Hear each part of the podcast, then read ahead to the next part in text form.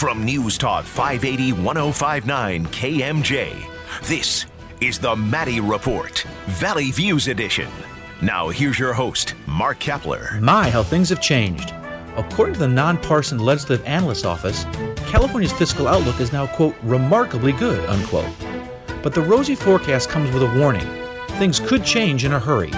Our guest is the state's most respected authority on the state budget, Mac Taylor, California's legislative analyst.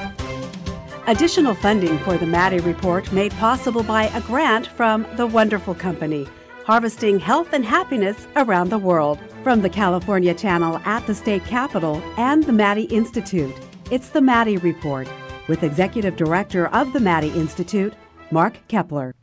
Welcome.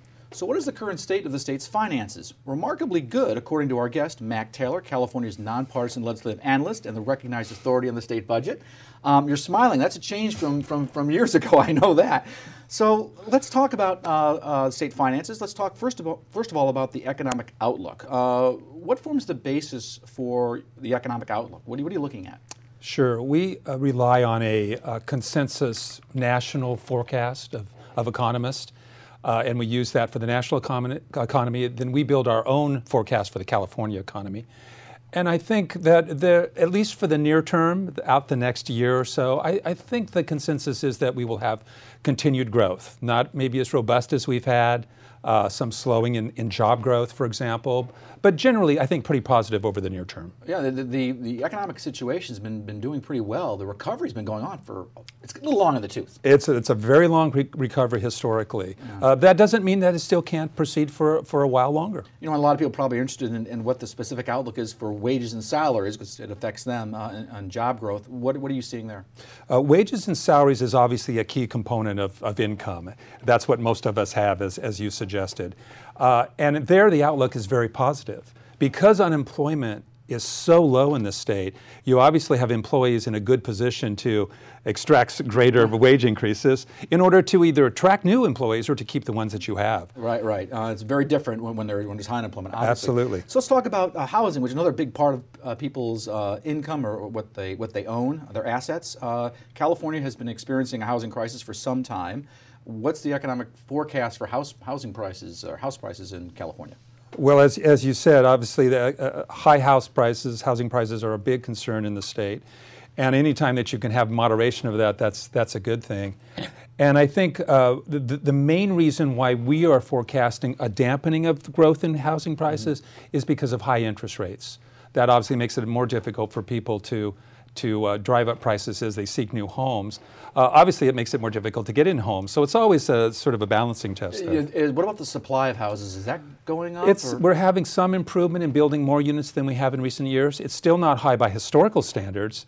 Um, but it has gone up from where we were in the in the Great Recession, and that's obviously taking some pressure off prices too. Yeah, they, they and they need more houses for sure. I mean, we still need to build a lot more housing. Right, right. Still behind on that. So let's talk about the stock market. Now okay. that thing has been if, if, if if you're invested, you're getting nervous, up and down, and um, you better have a strong stomach. But um, the stock market's particularly important for California's fiscal situation. So let's talk about first of all, what do you expect to see in the stock market, and then explain why it's so important for California's uh, fiscal situation. Yeah, again, you know, we're sort of relying on that national consensus forecast that stock prices are not going to be doing much in the near future. Now, again, that's that maybe they won't be growing very much, but they still could be ping ponging around. But we just think that given where uh, price earning ratios are, uh, prospects for additional earnings, that they're not likely to go up from where they have been, say, an average over the past year. Now, the reason why it's so important to the state is because we do rely on high income earners, and in good times, um, returns on capital gains from these high income uh, people can make up a very sizable part of our personal income tax. Well, how much can you give me like a number of how much this is, how reliant we are on, sure. on I think high income earners?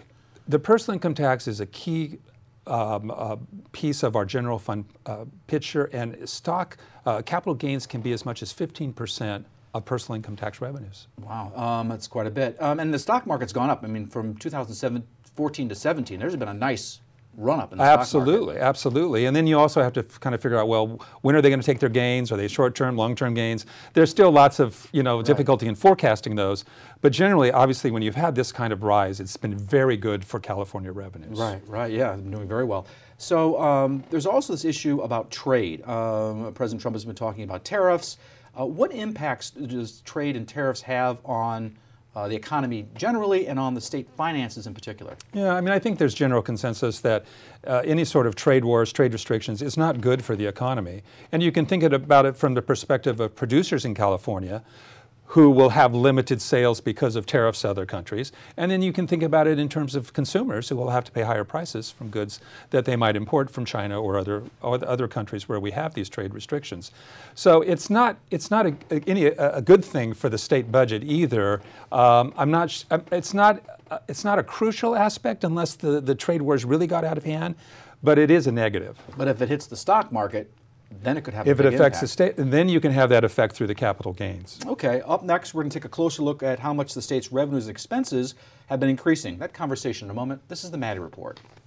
Welcome back. I'm Mark Keppler with the Maddy Institute. We're talking about the economic outlook and its implications for the state finances with Mac Taylor, California's nonpartisan legislative analyst. So let's talk about state revenues. Uh, first, where does the state collect its money? What are the basic sources of, of the revenue? How much has it increased over the last five years or so? And what's the outlook going forward?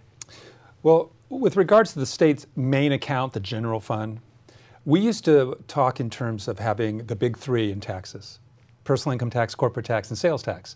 We really now have the big one. Personal income taxes are about 70% of the general fund, and so what happens with them is sort of defines how you're doing, really.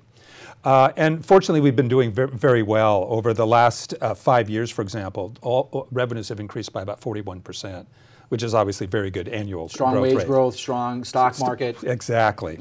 Uh, and so we've been doing very well, and we are uh, forecasting for California, at least in the next fiscal year, that we'll continue to do well. Not so much because of the stock market, but really because of what we just talked about wage and salary growth. Okay. We expect it to be fairly strong.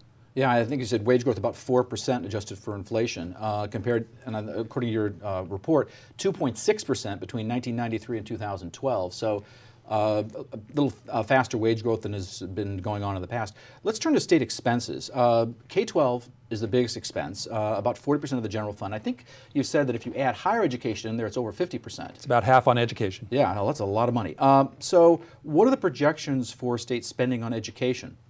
Well, we tend to think in terms of the Prop 98 budget, which covers K through 14, including the community colleges. And that was the measure that passed that provides for this uh, minimum amount of money we have to spend each year on K through 14. Called the minimum guarantee. It's called the minimum guarantee, and it, it, it uh, reflects both general fund monies, the state general fund monies, and property taxes at the local level. Okay. That guarantee is projected to, we project will grow by about 3%, not only in the coming fiscal year, but really over our entire fiscal outlook period. Now, that may not seem like a lot for schools thinking 3% a year, except there's no growth in attendance. There's not an increase in students. In fact, it's been declining slightly. And so at least that means that the money that they do have can be spent on whatever salaries, more teachers, whatever. Yeah, I think you said in your report that you have uh, $480 million over and above that 3.1% statutory COLA increase. There's $480 million basically to play with.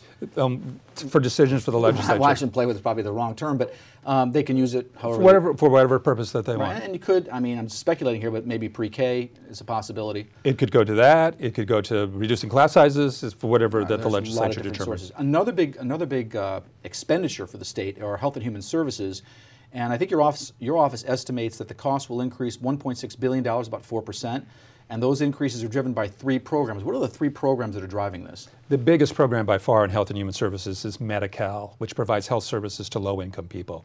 And it's projected to grow uh, just over 6% in 1920. That's a, in part because of a one-time factor of, of losing a revenue source that's going to be going away. Um, but it's also just this program has typically grown fairly rapidly in recent years. And the population is also aging. Um, maybe that has some impact. that has some, some impact to do with it uh, too. So that is the biggest program you look at in Health and Human Services. There are two other programs, uh, developmental services, particularly driven by increases in autism cases, and uh, IHSS, in-home supportive services, which helps keep seniors and, and, that's- disabled people in, in their homes. And so they've got uh, growing caseload, they've got uh, Growing cost. minimum wage, Exactly. and so all this adds up. Um, okay, so Another thing you note in your forecast, um, your estimates on uh, HHS spending are less than half the administration's. So why, why the discrepancy? Well, in some ways, we don't know. Uh, well, that's, that's one of the points that we're trying to raise is that the administration typically has only forecast health and human services as total without the program detail. And so we not, we're not exactly sure where our forecast for out year spending differs by program. So it makes us hard to assess whether we think they may, are making a better case for, with their expenditure numbers or that our numbers are better. So we, we'd love to see a little more detail from the administration so we can make those assessments. Okay. Well, another area of spending is, of course, employee compensation, including retirement payments. Um, how much do you project that they're going to increase? Uh, we have them obviously going up. Uh, with PERS rates have been still increasing as they've made adjustments in what their earnings assumptions are. And so we do have those increasing in a, in a program that we've been looking at for several years uh, because of the higher cost in those, in those areas. The correctional officers, too, are getting a 5% pay increase, and that's a big hit on the general fund. Absolutely. That's a, a big piece of state employee salaries and benefits is uh, corrections. Now, the other thing you said in your report, you indicated that there are some other major spending increases that were offset by significant one time spending. Can you explain that? Sure. We've been talking about all these increases for 1920, the coming fiscal year. 2020. Uh, 1920. Okay. 2019-20 is the Oh, fiscal I'm year. sorry, that's- that will start next July 1. I'm sorry. My, well, 1920, is 100 years ago. I'm sorry. That was the- 2019, exactly. 2020. I apologize. I used abbreviated. Um, and so you think, well, all these increases, Medi-Cal, 6%, uh, schools, 3%, Mm. you'd think spending would be growing a lot. However, we had a lot of one-time spending in, in 2018-19, the current fiscal year. Once you drop out the one-time spending, the year-to-year increase isn't as much. We're only forecasting that it's going to be 1.5%. So that's kind of underestimating what's really going on in a lot of programs, but that is the year-to-year increase that we're forecasting. Okay. Well, up next, a little bit more about state finances. Uh, how are we doing? That conversation in a moment. This is the Maddy Report. Welcome back. I'm Mark Keppler with the Maddy Institute. We're talking with California's nonpartisan legislative analyst, Mac Taylor, about the fiscal outlook for the state of California in the year ahead. Uh, let's talk about the condition of the general fund. Um, your estimate is that the state will end the fiscal year with $9.1 billion in discretionary reserves. That's an increase of 7.2 billion over the amount that was assumed back when the budget was passed in June. First of all, can you describe what you mean by discretionary uh, reserves? And second, why are the discretionary reserves, uh, why do they end up being so much more than expected? Sure. Well, the state has what's what we call uh, uh, the rainy day fund. That's constitutionally sort of provided for and protected. It's monies go in sort of automatically. They can come out only in their limited s- situations. The discretionary reserves that you're talking about are really just sort of what's left over in your bank account at the end of the year. You spent less than you had. Right. And those reserves are another form that you can use for a rainy day, or you can use them for different purposes. And that's why the term discretionary, the legislature and governor can determine what they want to do with them.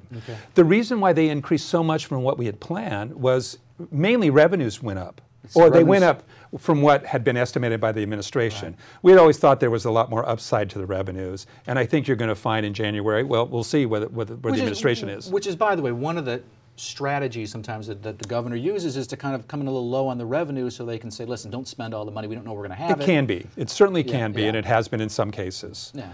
Uh, now, and so the reason it went up is well, revenues are we think are going to be a lot higher than what had been assumed in the budget, and also school spending. We talked about Proposition 98 spending Mm-hmm. is down by over a billion, and that's for two factors. Property taxes are higher than we thought, and when when that kicking in more? increases, the general fund part of the whole overall guarantee goes down. So that improves the, the bottom line for the um, the general fund. Plus, attendance was even lower than what we'd expect. Yeah, the attendance is going down. So um, next fiscal year, the discretionary uh, reserve is going to be, grow by, you're saying, five, you're projecting $5.7 billion for a total of almost $15 billion, $14.8 billion in available discretionary uh, reserves. Uh, how did you arrive at those figures? Again, it was really taking what we've already talked about the spending increases that we think will happen. And remember, because of the one time spending in the current year, leaving you with a very small in year to year increase, we basically just had much greater revenue growth than that spending. That money all goes to the bottom line of your discretionary reserves. Now, we know that the legislature and the governor, governor may want to spend some of those monies. So when we say this is what you would have, it's assuming that no additional programs are funded. It's not that we're projecting that, it's just giving you a baseline from which to start. But that's a big caveat.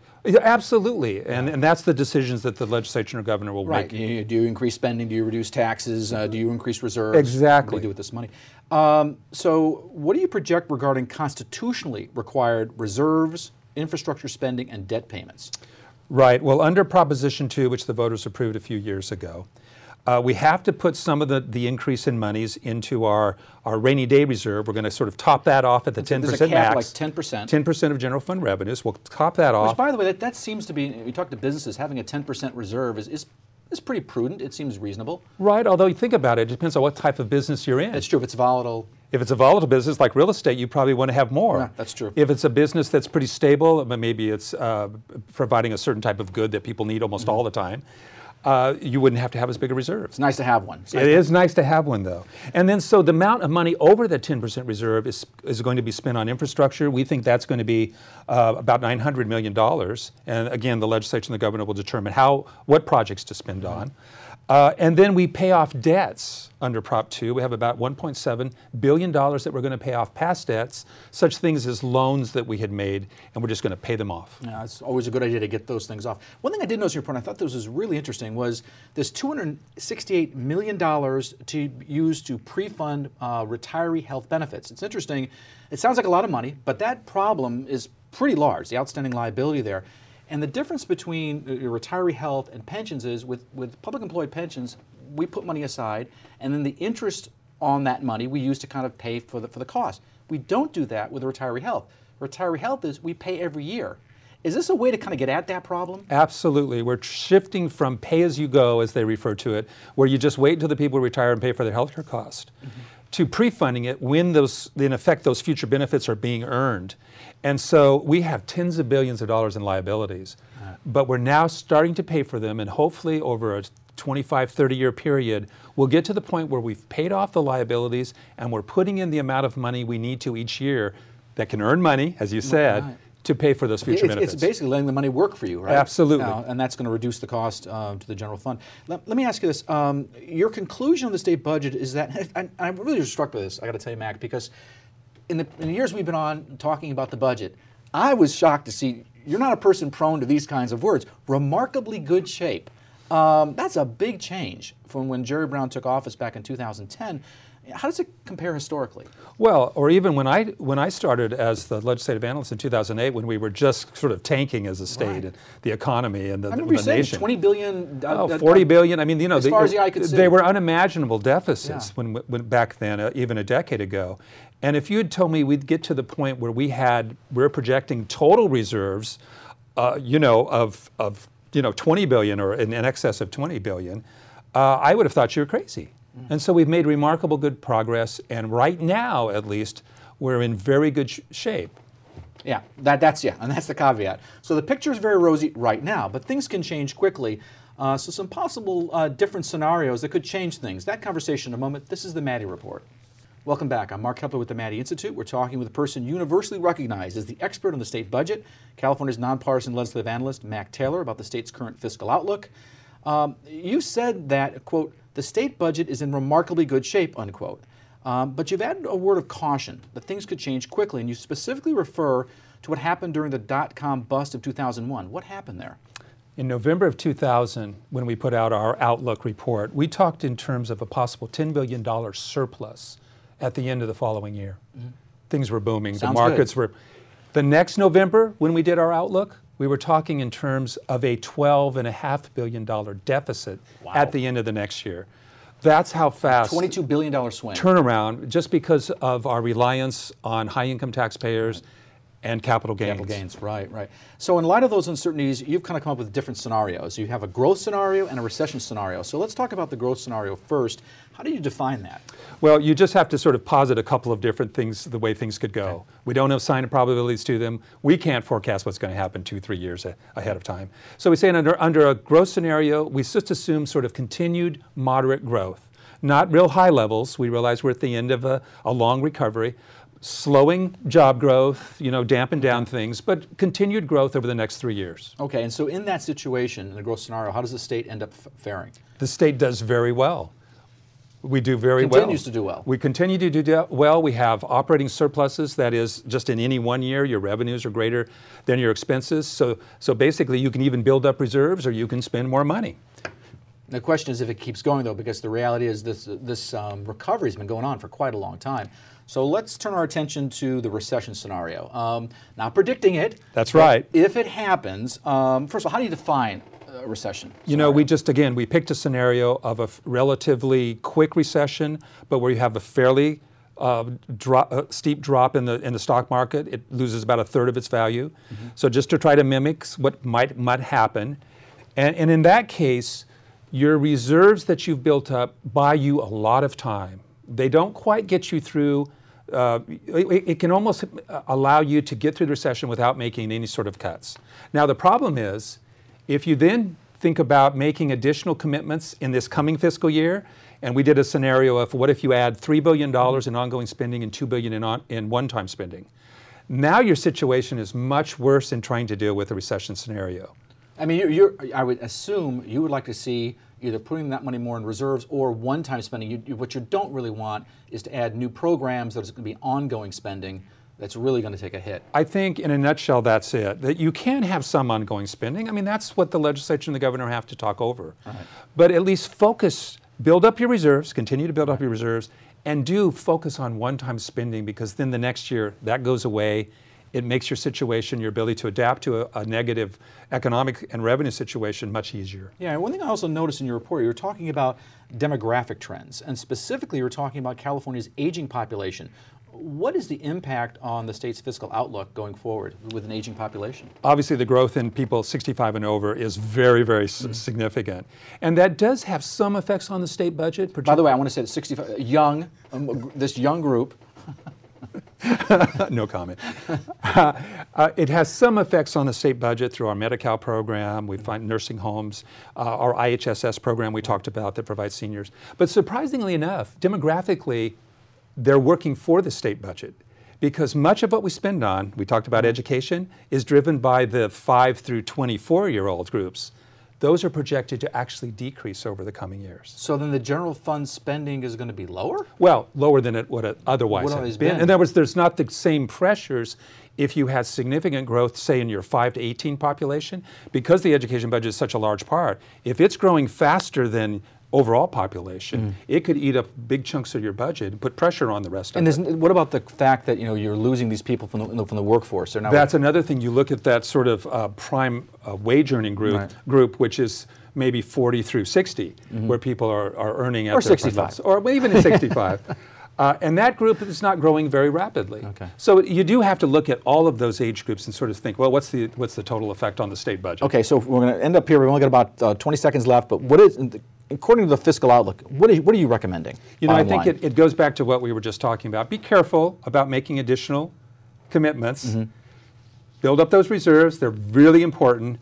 And focus on one-time spend. Well, I want to thank our guest, Mac Taylor, California's legislative analyst, for joining us. If you want to stay current in state and local politics, you can follow us on Facebook or Twitter, or you can log on to our website at maddyinstitute.org. You're listening to the Maddy Report, Valley Views Edition on KMJ. Governor Newsom's proposed budget will set the stage for the annual budget negotiations that will continue into June. How will the process play out? A primer on the state budget process next. Additional funding for the Maddy Report made possible by a grant from The Wonderful Company, harvesting health and happiness around the world. From the California Channel at the state capitol and the Maddy Institute, it's the Maddy Report with Executive Director of the Maddy Institute, Mark Keppler. When it comes to politics, there's a helpful saying ignore the words, follow the money.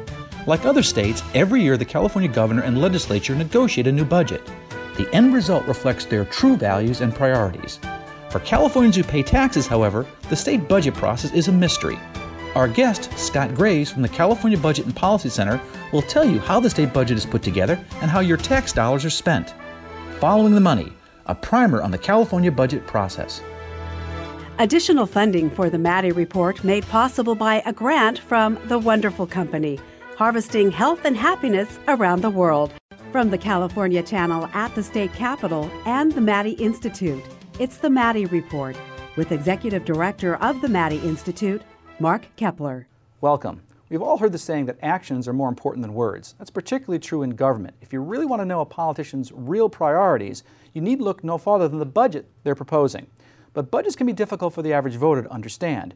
We're fortunate to have an expert, Scott Graves, who's the Director of Research for the California Budget and Policy Center, here to help explain the California budget process. Welcome to the Maddy Report. Thank you. I will do my best. Okay. well, first, can you explain where the money comes from to pay for the California state budget? Well, ultimately, the money comes from California's taxpayers either through the state personal income tax, state sales taxes, when we all go to the store and buy something that's taxed, we're contributing to the state budget. And also those of us who are paying federal taxes, a lot of that money is coming back to California. So that money all flows back into the state budget and is accounted for in a couple ways. We have federal funds in our state budget that makes up about one third of the budget. Mm-hmm. That's just over $100 billion uh, in the coming year. And then state funds make up about two thirds of the state budget. That's around $180 billion. The largest state fund is called our general fund, not a very exciting name for a fund, um, but it's, that's sort of the fund out of which our legislators and governor um, can apportion dollars for any purpose allowed by law. There are no strings attached to those general fund dollars, and that's the biggest portion of state spending. It's interesting, you know, you're saying about $300 billion total ish, um, 287. Uh, and people throw around million dollars like it's budget dust in Sacramento. Yeah. It's not that big a deal, right? Yeah. When you look at a yeah. billion dollar budget, it isn't that big a deal. Right. Until you get up to a billion or more, that, that's when you're talking real money. Okay. Um, yeah, it's, it's always an interesting concept. So you stated that the state budget is a local budget. How so? I think a lot of people think that because the budget is crafted in Sacramento, that all of the dollars remain in Sacramento, but the reality is the state budget uh, sends money out across California every year, and very few of those dollars actually remain in Sacramento. So that's why when we're talking about the state budget, it's important to think of it as not being just some state level thing, but it's actually um, providing a lot of services that are flowing out at the local level. Know, it, it, but sometimes you think when you think about that, it's kind of pass through that the state really has with the budget and with revenue. It's it's almost like he who has the gold makes the rules. So sometimes the state can put strings attached to the local governments. Uh, I suppose. You know, there's a lot of public services supported by the state um, state budget. Can you talk about a few of those? Yeah, I mean the biggest one that a lot of people are surprised by is K-12 public education. I think a lot of Californians think that most money for their public schools comes from their local property taxes, and property taxes do play a big role in public education, but most of the money that public schools are spending every year is coming from our state budget. So that's one big piece of it. Um, higher education also gets a lot of money from the state budget. The community colleges, the California State University, there are 23 campuses around the state, the 10 University of California campuses. We have a Medi-Cal health coverage program. That's very big. Mo- very big. That's a $100 billion program in California, federal and state money. We've got a lot of services that help families in need, including um, at risk uh, children through the foster care and child welfare services programs. And of course, we have a lot of public safety expenditures at the state level. Right. We have 34 state prisons scattered around California. We spend more than 10 billion general fund dollars per year on our correction system. So that's another big uh, piece yeah, of spending. It's interesting you say corrections. A lot of people assume, if you ask them, you know, what does the state spend the money on? A lot of people, I think, will say corrections and crime, but that's actually, it's big, but it's, it's kind of the, it's not one of the biggest expenditures. Right. The biggest expenditure in the state budget, just speaking about the general fund, is K 12 education. If you look at uh, correction spending at the state level. Um, it's been dropping in recent years because of the state's efforts to reduce incarceration. Still around 8 to 9 percent of our general fund budget is going into our prison and parole system. Mm. But that's still that's smaller than what we spend on higher education as a share of the budget and much smaller than what we spend on K-12. Yeah, I think the number that's on K-12 is about 40 percent on K-12 and community college, and then another 10 percent or so for higher education. So if you just compare prisons, you know, incarceration about 8 or 9 percent compared to, let's say, K-12, which is like 40 percent, and we're talking, you know, five times as much for education. I think people will be surprised by that. Right. Um, you know, it's interesting. The state budget is actually a bill. Um, you described it though as quote a bill of a different kind. What did you mean by that? So, a lot of people are familiar with the policy process in the legislature where you have a bill and it gets introduced in one house and it moves through various committees, goes to the floor, then it goes to the next house. Uh, the budget bill is not like that. It is a bill, and here's an example of a recent budget bill. It's light over, reading. It's over 700 pages long with thousands and thousands of numbers in it. Um, but it's it's different from uh, your standard bill for you know a couple of reasons. One is that Um, it is moving through budget committees in the legislature, not through policy committees. Um, it's generally moving with other bills as part of a package. It's never alone, it's never flying solo. It's always got 20, 30, or 40 bills attached to it that help to implement. barnacles on a ship. Yeah, right. There, there they are. You can't you can't have a budget bill without the the, the what are called trailer bills or Okay. budget related bills. Um, and also the bill is different not only because it's so long, but because it covers everything that state government does. It funds an array of programs and services uh, for a single fiscal year. Wow. So thanks for that overview of the state budget. Up next, we're going to talk about the what, who, and when of the state budget. That conversation in a moment. This is the Maddy Report. Welcome back. I'm Mark Keppler with the Maddy Institute, and I'm talking with Scott Graves, the Director of Research for the Nonpartisan California Budget and Policy Center.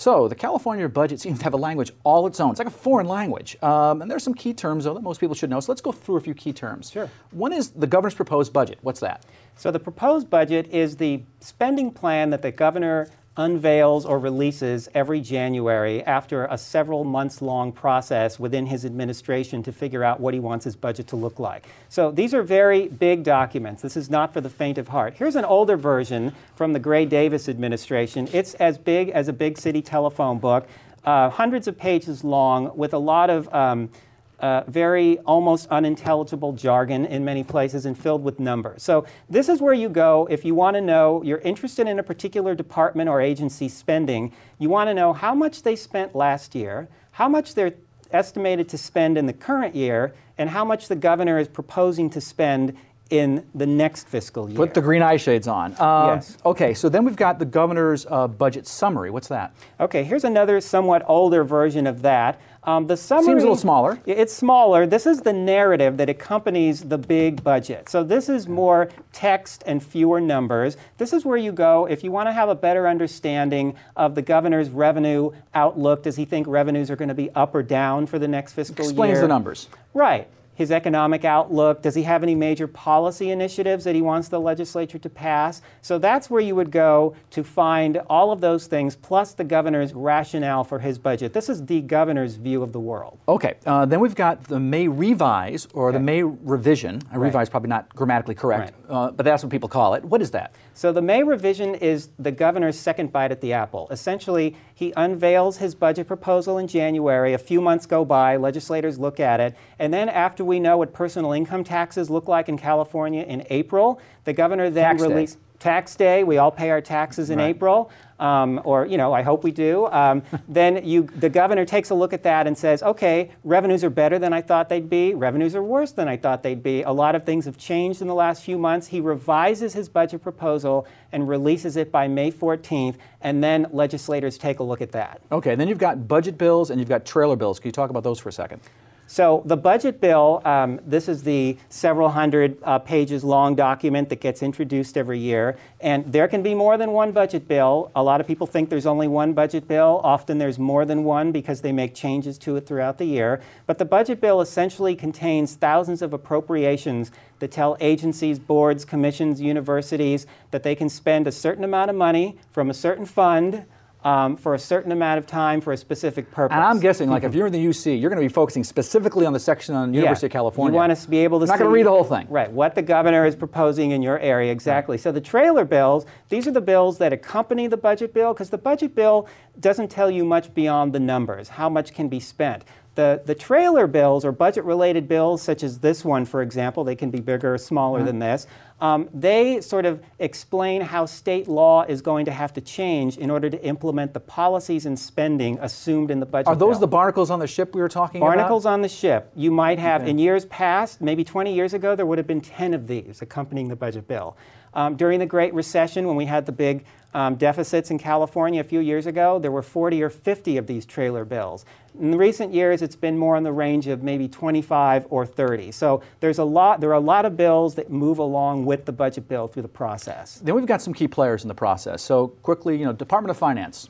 Department of Finance uh, is the governor's chief fiscal policy advisor. They prepare all of the governor's budget related documents. Um, this is going on in any given year from July through June, basically the whole year. Okay, They're then you- always at work. Then you got the Assembly committees and the Senate committees. Yes. So the budget committees in the legislature review the governor's proposals and they craft their own version of the budget before they go into final negotiations with the governor. Okay, and then we got the Legislative Analyst Office. The LAO, um, they are the advisors to the legislature. They essentially work for state lawmakers and not for the governor. Um, they look at the governor's budget, they advise the legislature on it, and they um, put out publications. Let's talk about the timeline for the state budget. Uh, it, it's, it's ongoing. This thing is, you know, Right. 12 months a year, but let's start at January. Um, Okay. Kind of walk us through the, the timeline for the state budget from January. Okay, you made a key point there. Before, Jan- before you get to January, there's a lot that goes on. So it's really important for Californians to understand that it is a cyclical process. There's always someone in Sacramento thinking about the state budget. If it were a sport, there would be no off season. So there's always uh, some aspect of the budget process going on. January, the big event is the governor releases his proposed budget for the upcoming fiscal year. That must be a balanced budget, meaning he has to show that revenues equal or exceed the spending that he is proposing. That has to be done by January 10th. Okay. So he's projecting that, and then it goes to the Legislative Committee hearings uh, sometime in the spring. Right, March, April, early May, the legislature, uh, both the Assembly and the Senate, will hold dozens of hearings digging into the details of the governor's proposals. Okay, and then we've got May 14th is the governors may revise. Right, May 14th, uh, that's the date when the governor puts out his updated budget proposal, taking into account how the world has changed in the previous four months. And then there's legislative committees, you know, working in the Senate and the Assembly and during June. Then we got June 15th is the next big deadline. June 15th, that's another constitutional deadline. The legislature is required to pass the budget bill, no other bills, just the budget bill by midnight on June 15th. If they miss that deadline, they lose their pay and their reimbursement for travel and living expenses That- for every day they're late. that'll get their It- attention. It's And- an incentive, and they have, since that rule went into effect uh, seven years ago, they've never missed a deadline. not too many, I'm guessing, Yeah. not too many late Yeah. budgets. And then we got July 1. Start of the fiscal year. So we have a 12 month fiscal year. It runs July 1st through June 30th. Okay, well, thank you very much for talking about the who, what, when, where, and why about the state budget process. Up next, we're going to talk about the state constitution and how it sets some kind of key rules of the road when it comes to the California state budget process. What are they? That conversation in a moment. This is the Maddy Report. Welcome back. I'm Mark Keppler with the Maddy Institute. Um, we're talking with Scott Graves, the Director of Research for the Nonpartisan California Budget and Policy Center. You know, the California Constitution sets some important rules regarding the budget process. What are they? So, uh, one thing the California Constitution does is it talks about tax increases, and it requires a supermajority or a two thirds vote. What are some of the taxes that, that require this two thirds vote?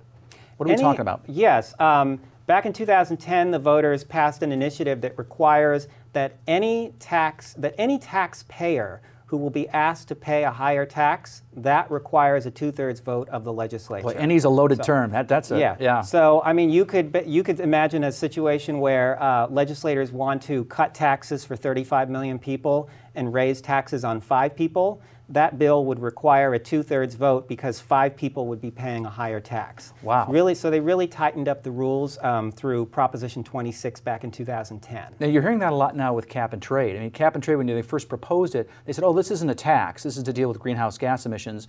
But there's a there's currently uh, litigation to asking whether or not the cap and trade charge is a tax, and if it does, it needs a two-thirds uh, support of the legislature. So the governor now is working on that to try to get the legislature to, to reauthorize that. Right. so Um, that goes to the question of what is a tax and what is a fee. Right. The other thing that Prop 26 did is it expanded the definition of a tax. So many um, increases that used to be considered fees and the legislature could pass by a majority vote, they now require a two-thirds supermajority vote. So yeah, that's so it's kind of raising it, that issue. if it walks like a duck and talks like a duck, it's a tax. Just because you call it a fee. Well, they've got very clearly defined rules now. Yeah. Yeah. Um, so uh, in the past, the, the budget bill uh, needed a two-thirds majority to pass. In 2010, you talked about this Prop 25, which allowed budget bills and trailer bills to pass on a simple majority vote. Um, but what if you got tax a tax uh, package, a, a bill, a trailer bill, or something that's part of the budget package? Does that need a two-thirds vote? Yes, so any bill that's included in the budget package that otherwise requires a two-thirds vote still needs a two-thirds vote. So you can't get around it. No. So if you want to raise taxes, you need a two-thirds vote, even if you're doing it to balance um, the budget. Um, if you want to put a constitutional amendment before the voters, you still need a two-thirds vote because the Constitution says so. You can't say, well, it's part of the budget, so it should pass by majority vote. No, Okay. you need the supermajority. Okay, thanks for that clarification. Yeah. Okay, so then 2016, uh, the voters approved Prop 54, um, and that that said that bills have to be published at least 72 hours before the legislature takes any action. Mm-hmm. So since the state budget is a bill, how does the 72-hour rule uh, impact the budget process? That 72-hour rule requi- uh, applies to every bill, including the budget bill and budget-related bills known as trailer bills. So what this essentially means is um, the deadline for the legislature to pass the budget bill without being penalized is June 15th, midnight. That means if they have to have to have the budget bill in print for three days or 72 hours, they really have to have the budget done by June 12th. So one thing that has happened is there's already a compressed timeline between when the governor releases his May revision in mid-May and when they have to get the budget done. Now, uh, Prop 54 has made that timeline a little bit shorter by backing up the date by which the legislature has to have a bill. So it's really compressed time. I mean, I assume the legislature then is working some long hours.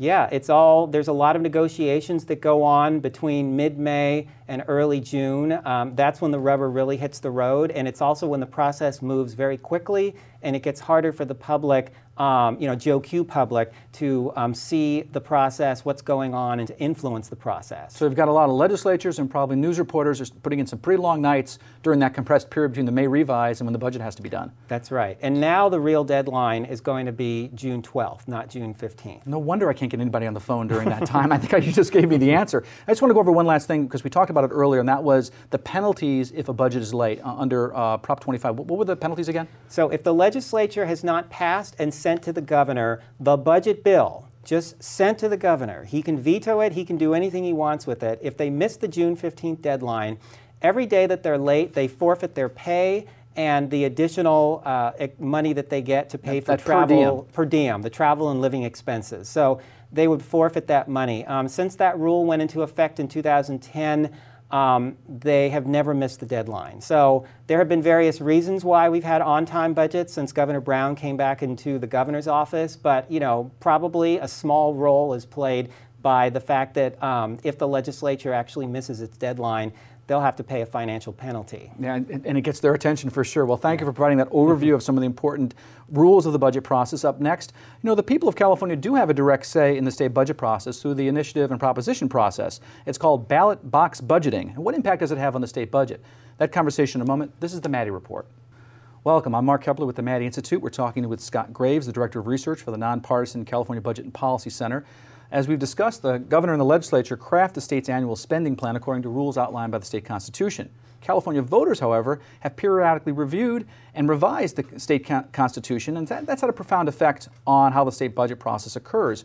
A great example of that is Prop 98, which was passed in 1998 and sets a, a guaranteed level of funding for K 12 schools and community colleges. So I'm guessing it's, I know it's pretty complicated from what I've read, but what is that, how is the minimum guarantee for education calculated and can it be changed or modified?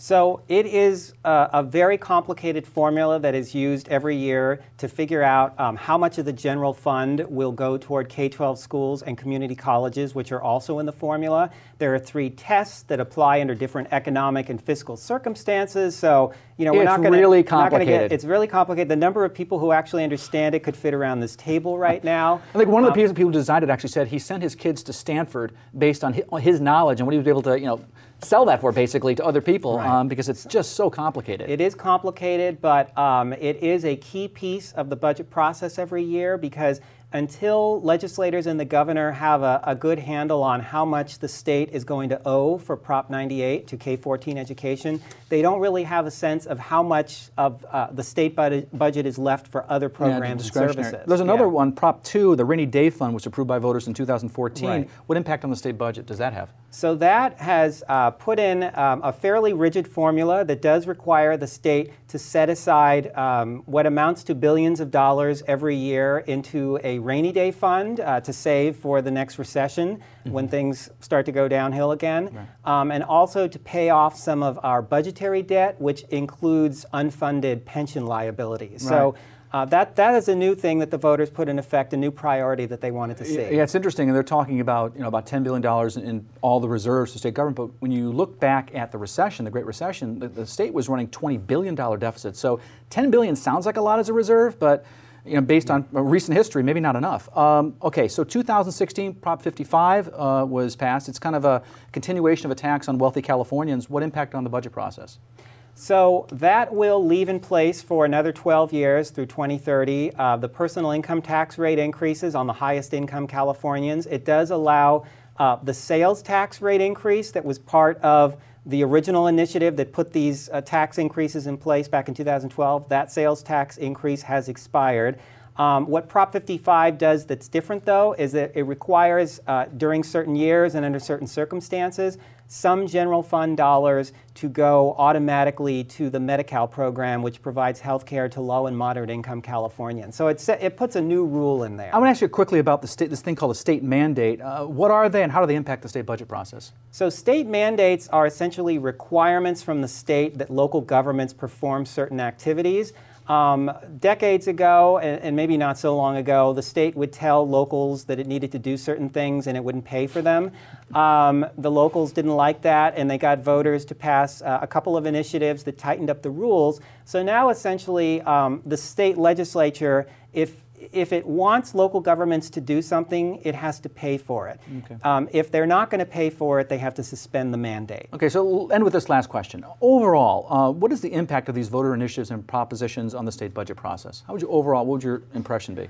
Well, it's essentially a way that the voters are setting priorities uh, for their elected officials in Sacramento. So the voters have said, we, as we've just talked about, that they want to be certain that a good share of the state budget goes to our public schools and community colleges every year. They've said they want to see a lot of money set aside in a rainy day reserve. So um, it doesn't completely tie the hands uh, of our legislators and our governor, but it does um, impose some requirements on them that they have to follow um, every year when they build the budget. Follow the money. If you really want to yeah. know what the priorities are for the, for the state citizens or the governor or the legislature, follow the money. It's all in the budget. Well, I want to thank our guest, the Director of Research at the California Budget and Policy Center, Scott Graves.